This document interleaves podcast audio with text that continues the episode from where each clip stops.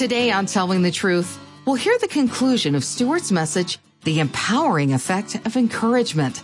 You don't want to miss what he had to say, so stay with us. We'll get started in a moment. But first, we're excited to share a compilation series of Stuart and Jill's messages called Hope for the Disheartened that points anyone who's feeling discouraged to the all powerful God of hope. We'll send it to you on CD or USB as our thanks for your gift to help more people experience life through the resources and teaching of telling the truth. Simply call today and request your resource at 1 800 889 5388 when you give to reach more people through telling the truth. That's 1 800 889 5388, or you can give online at tellingthetruth.org. Now, let's get back to today's teaching.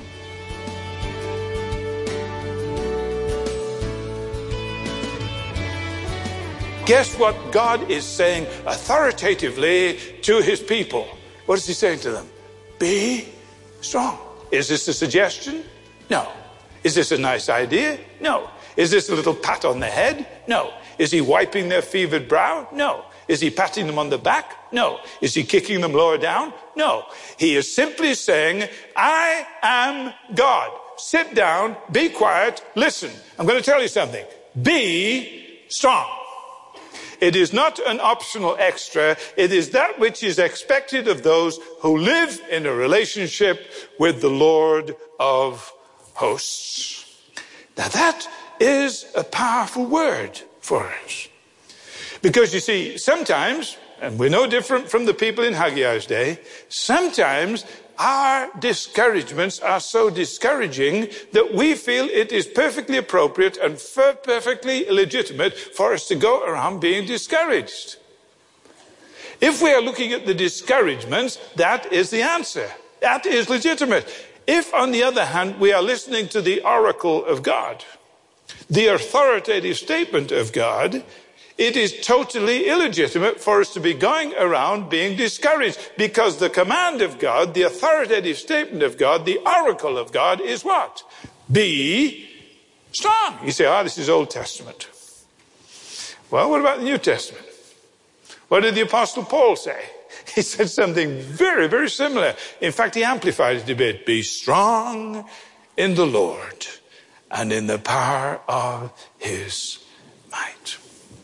After the Gulf War, George Bush invited his greatest ally during that whole situation, Margaret Thatcher, to come over. She had been kicked out of power, so he brought her over and gave her uh, some kind of an award.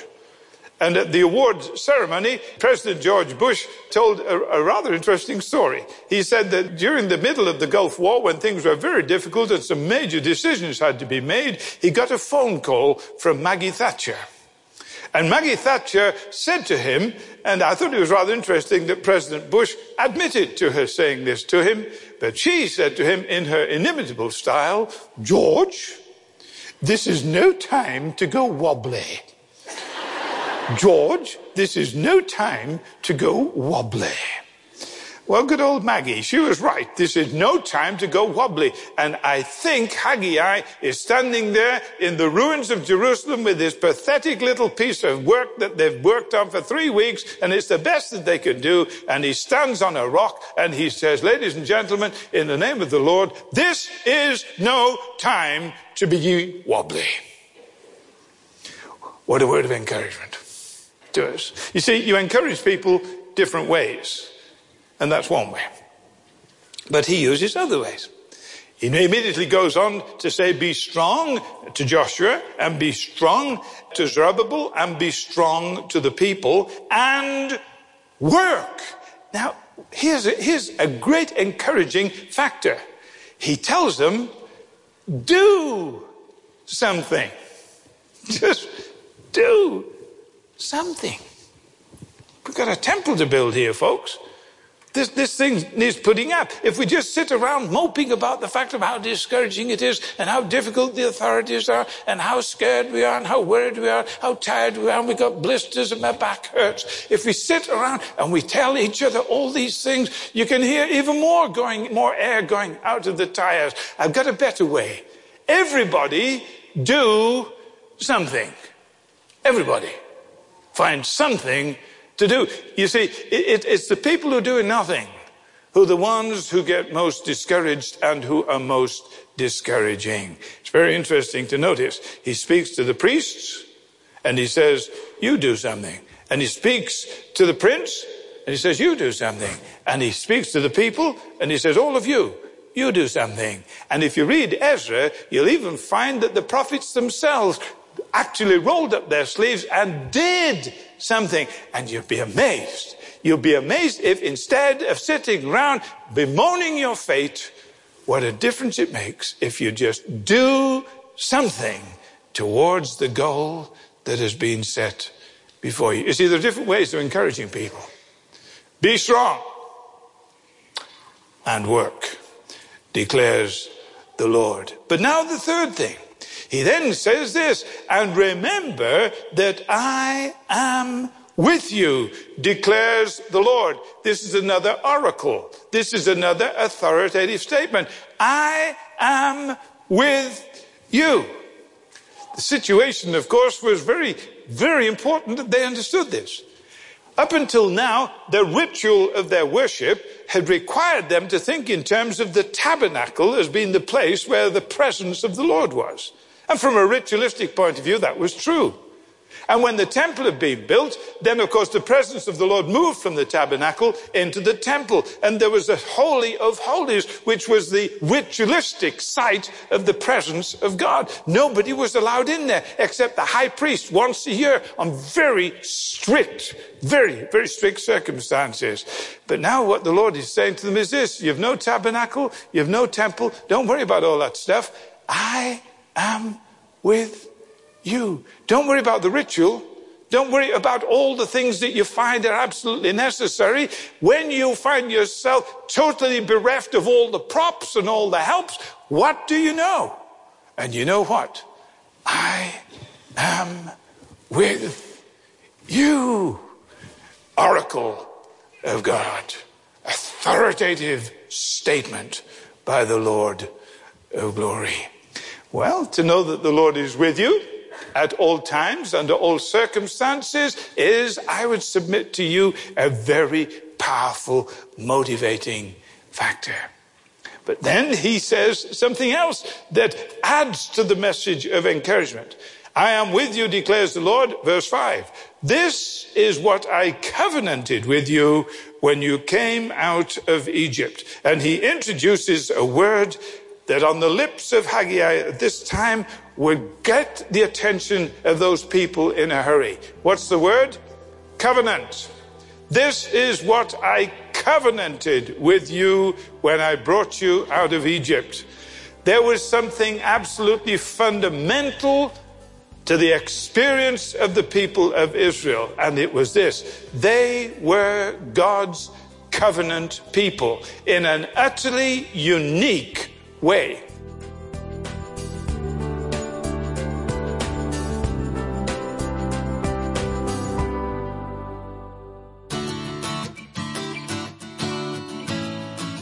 That's Stuart Briscoe's message, the empowering effect of encouragement here on Telling the Truth. We'll return to it in a moment, but first, here's a note from a listener named Jeanette, who says, Wonderful to hear Stuart's continuing legacy, his clear, accessible teaching, and just heard that perfect example of a thimbleful of ocean. Jill's teaching, too, is a joy. Thank you for your encouragement, Jeanette. When life doesn't go the way we expect or desire, our faith can wane as discouragement grows. But with the new five message series from Stuart and Jill Briscoe, Hope for the Disheartened, you'll discover why our hope needs to be tied to God and reliant on His strength and timing. In this collection of messages, you'll be encouraged by the truth that because God loves us, He walks with us through the disappointments of life.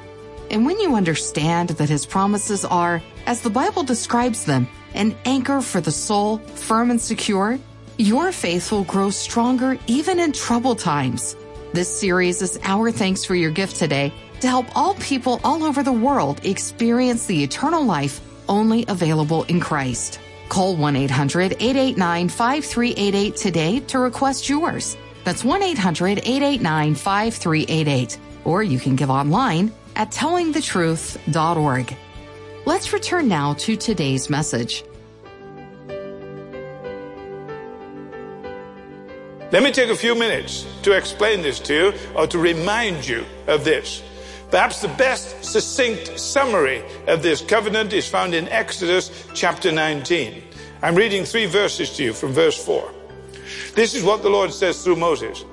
You yourselves, he says to the children of Israel, you yourselves have seen what I did to Egypt and how I carried you on eagle's wings and brought you to myself. Now, if you obey me fully and keep my covenant, then out of all the nations you will be my treasured possession.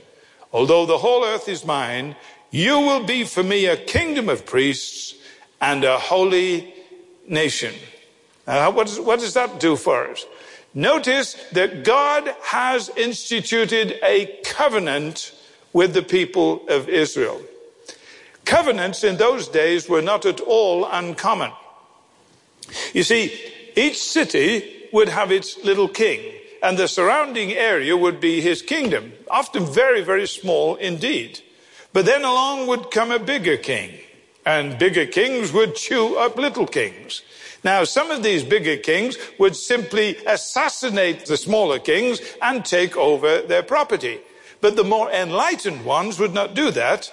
They would enter into a covenant with the smaller kings.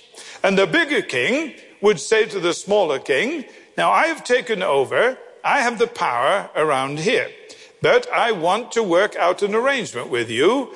I, the bigger king, will protect you, and I'll provide for you, and I will make sure that you have all that you need to live wisely and well.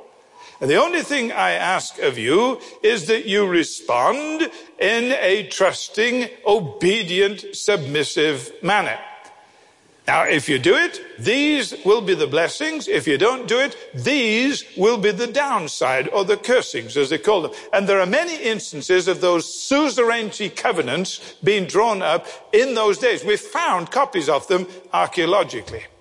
Now then, that idea transferred into God's relationship with Israel. He is the great king. He is all powerful. And he could wipe the children of Israel off the map in a flick of the thumb if he wants to. But he chooses not to. He chooses to establish a covenant with them. And it's a covenant of grace, and it's a covenant of mercy, and it's a covenant of love. And out of grace and mercy and love, he says to them, I will be your protector. I will be your provider. I will be all that you need to live wisely and well. And your side of the covenant is to respond to me in loving, trusting obedience. And as you choose to be part of this covenant, then this is what I promise I will do. Oh, by the way, and this is what will happen if you don't. And the covenant was entered into. And that was the beginning of the God's relationship with Israel. Now he reminds them of this covenant. The downside of the covenant is this, that part of the list of cursings was what would happen to them if they didn't obey the covenant. And they just experienced that for 70 years in exile. Now they're back. And he said, the blessings of the covenant are available to you. But remember, he says, that this covenant means that I have drawn you to myself. I proved who I am. I brought you out of Egypt. I bore you up on eagle's wings. I brought you to myself at Sinai and I've revealed myself to you. Now then, you need to understand you are my treasured possession. That's a beautiful expression. You are my crown jewels. If you've ever been to London, I hope you've been to the Tower of London. If you've been to the Tower of London, it is full of priceless treasures. And as you go further into the tower and you look at all these priceless treasures, if you're fortunate and the line is not too long, you may be able to go down, down, down into the vaults, into the most secure place imaginable. And there under heavy glass, you will see the crown jewels. When Jack Hayford saw those, he was so moved by them that he went away and he wrote his song, Majesty. For he got this picture of what majesty is all about and what the crown jewels of majesty really look like. And this is what God says about his covenant people. You are my crown jewels. He says, actually, you are a holy nation. That means you collectively, among all the nations of the world, are my set apart ones, my show piece. You are my model, folks. And not only that, he says, you are a kingdom of priests. You are a kingdom, a unique kingdom, not a kingdom of soldiers, not a kingdom of politicians, not a kingdom of power, not a kingdom that rules by coercion, a kingdom of priests. A kingdom that will spread around the world on the basis of people who know how to serve and who know how to worship. That's who you are. And this little beleaguered group of discouraged people sitting around on the rocks of a battered, devastated Jerusalem with the best that they can do in three weeks building their temple. They sit there and they listen to that and they look at each other and they say, We're his crown jewels. We're, we're, we're his masterpiece. we're, we're, we're, his model. We're, we're his showpiece. We're, we're, we're the kingdom of, of that's supposed to be by service and worship and, and enthusiasm for the Lord our God sweeping the world. That's what we are. Oh boy. Come on, guys. We better get our act together. You see, there are different ways of encouraging people. Different ways of encouraging people. And Haggai knows this. And one after the other, he brings these things to bear on this people who are experiencing the debilitating dynamic of discouragement. But then he goes even further. He says, and my spirit remains with you. My spirit remains with you. That word remains jumped off the page as far as I was concerned because I just thought, I, th- I thought of what they already knew about the work of the Spirit.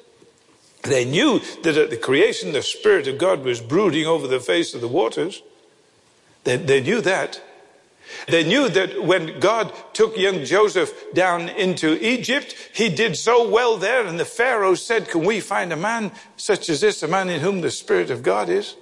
They knew that when Moses was discouraged and they said that he needed to share the responsibility, that God took the spirit that rested on Moses and shed it abroad on the 70 elders. They knew that when David became king, the spirit was given to him in power. They knew, of course, when the Spirit was poured out at Pentecost that 120 frightened people, they didn't know this, obviously, they didn't know this, but we know this, that when the Spirit was poured out at Pentecost, 120 frightened people became a powerhouse. We know, of course, that the spirit that rested on Martin Luther, and the spirit that rested on Francis Xavier, and the spirit that rested on Wesley, and the spirit that rested on Whitefield, and the spirit that rested on Billy Graham remains, remains with us. The same Spirit who historically has worked wherever God has been at work, His Spirit has been at work, remains with us. For the Christian is a person indwelt by the Holy Spirit. The Apostle Paul says it very, very bluntly. If you do not have the Spirit of God, you are not a Christian. Conversely, if you're a Christian, the Spirit of God remains with you. So he says, don't fear. Don't fear that I've deserted you. Don't fear that your enemies will triumph over you. Don't fear that what I have started I will be unable to finish. Don't fear that my purposes will be thwarted. Don't fear. Why? Because I'm God, he says. I'm God. I was never less than God. I never will be less than God. And I will work and no one will hinder me. Now be strong, get up, get to work, and get on with it. A message of encouragement.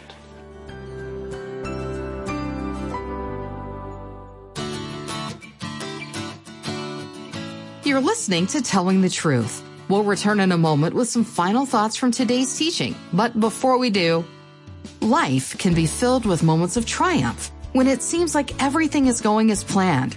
But there are other times when nothing works out like we hoped or desired. In those moments of disappointment, faith can falter as discouragement takes over. But it doesn't have to. And in Hope for the Disheartened, the five message compilation of messages from Stuart and Jill Briscoe, you'll discover that when you tie your hope to God's promises, your faith can grow stronger even in troubled times. If you ever battle feelings of discouragement, you'll want a copy of Hope for the Disheartened. It's our thanks for your gift to share the hope of Christ with more people through this ministry. Friends like you are transforming lives all over the world through your support, and we're so grateful for you. So be sure to request your copy of this powerful resource when you give. It's great for you or anyone facing troubled times. Simply call 1 800 889 5388 to request yours. That's 1 800 889 5388. Or you can give online at tellingthetruth.org. Now, here's the conclusion of today's teaching. That is the end of my second point. Thirdly, and you say, oh no, oh no. And the answer is, you're absolutely right. Your homework is to look at the rest of it. It's all about the positive power of promise. I am going to read to you, just read without comment, practically, to you the last words, practically, yes, the last words of Haggai 2. This is what he says. I'm going to make a slight emphasis. See if you can pick it up. This is what the Lord Almighty says. In a little while, I will once more shake the heavens and the earth, the sea and the dry land. I will shake all nations, and the desire of all nations will come, and I will fill this house with glory, says the Lord Almighty. The silver is mine and the gold is mine, declares the Lord Almighty. The glory of this present house will be greater than the glory of the former house, says the Lord Almighty. And in this place I will grant peace. What was the emphasis? Well, oh, you noticed. I will. One story and I'm through. I was preaching in a church in England years ago. Big church. Congregation all huddled on the back pew. No amplification, so you yell and holler as loud as you can, and they sit as far back out of earshot as they can get.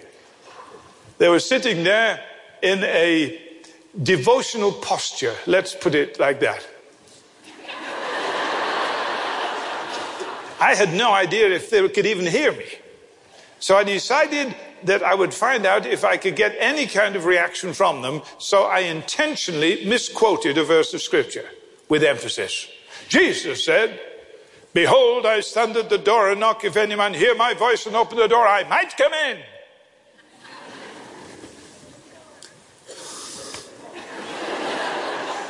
and they sat there like this with the exception of one little boy who jumped up on the seat and shouted at the top of his voice, He didn't!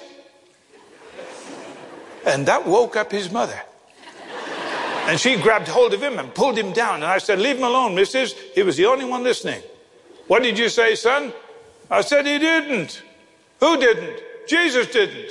Jesus didn't what? Jesus didn't say he might come in. What did he say? I will come in. What's the difference between I will and I might? Well, if I might, I might not. But if I will, I will. I said, thanks, son, sit down. You got the message. If I might, I might not. If I will, I will. What did God say? I will do this, I will do this, I will do this, and I will do this, and I will do this. And remember this there's not a might in sight. It's called the power of promise. So you get hold of what God has promised. You make application of what is legitimate to you. You remind yourself of who He is in your situation and in Him, however discouraging things might be. And we never minimize the reasons that people are discouraged. But however discouraged we might be, we be strong in the Lord and in the power of his might. And that's Haggai's message of encouragement. Great stuff. May it uplift you as you go about your day today. We hope you've been encouraged by today's message.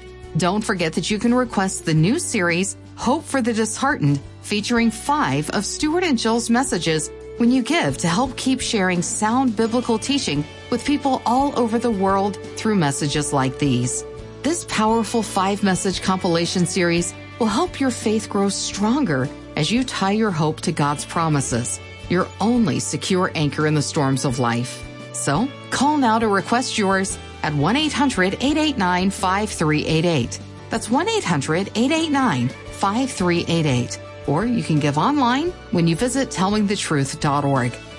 We're glad you listened today. Come back tomorrow for a message from Jill that's all about restoring hope. That's next time, right here on Telling the Truth.